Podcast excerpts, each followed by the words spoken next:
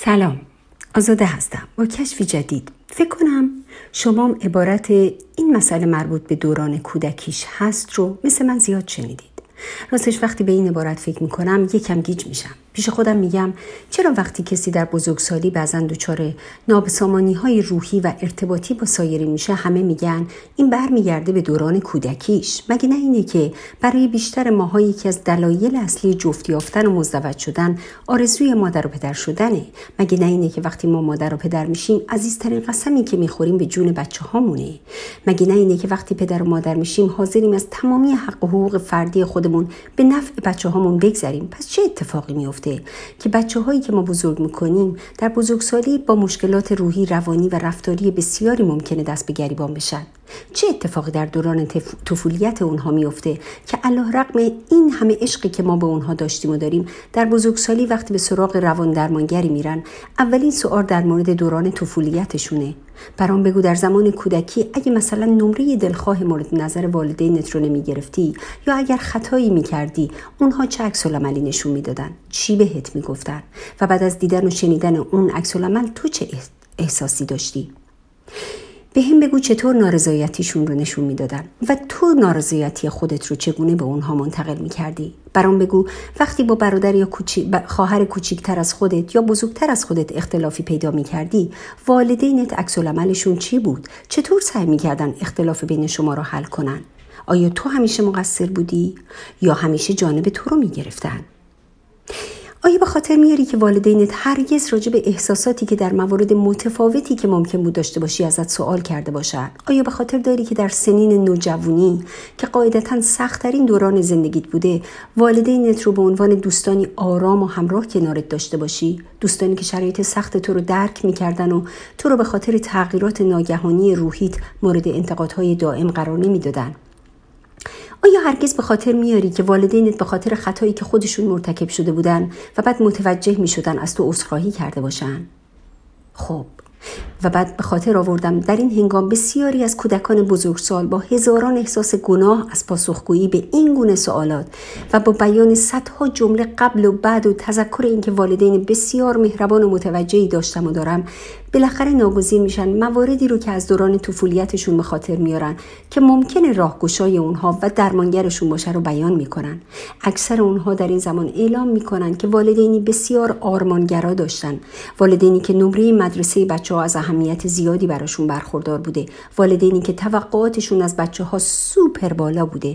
البته من شخصا حتی با این توقعات هم مشکلی ندارم و معتقدم که داشتن این توقعات سطح بالا اونقدر مشکل ساز نیست که نحوه انتقال این توقعات از بچه ها می‌تونه در زندگی اونها و حتی بزرگسالیشون مسئله آفرین باشه.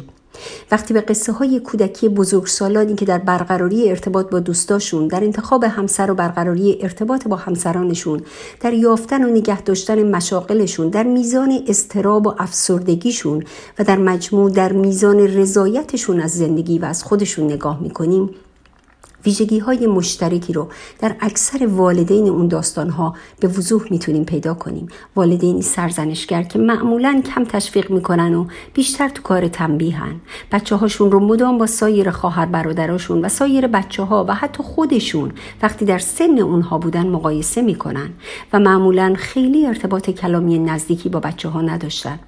والدینی بسیار مراقب و کنترلگر که تقریبا در تمامی زوایای زندگی کودک وجود و حضور داشتند. البته نه چندان به عنوان مربی و حمایتگر بلکه بیشتر در حکم پلیس 110 و در جستجوی کشف جرم. این والدین حتی در نظر بچه های بزرگسالی که امروز با مشکلات روحی و روانی زیادی دست و پنجه نرم می‌کنن والدین بدی به حساب نمیان. یعنی بچه های بزرگ سال مشکل داره امروز خودشون هم گیجن. اونا می‌دونن که والدینشون عاشقانه دوستشون داشتند و دارن. اونا تعریف می‌کنن که حتی زمانی که خانواده در سختترین بحرانهای اقتصادی به سر میبرده اونها کمترین فشار رو متحمل می‌شدن. چرا که والدین این فشارها رو تحمل می‌کردن تا مبادا آسیبی به بچه هاشون برسه. بچه های بزرگسال امروز گیجن. اونا می‌دونن که امروز خوشحال نیستن. اونها درد روحیشون رو امروز به وضوح حس می‌کنن. اونها از هیچ چیز در مورد خودشون راضی نیستن. نه از چهرهشون نه از هیکلشون نه از شغل و حرفشون و نه از کار و موقعیتشون.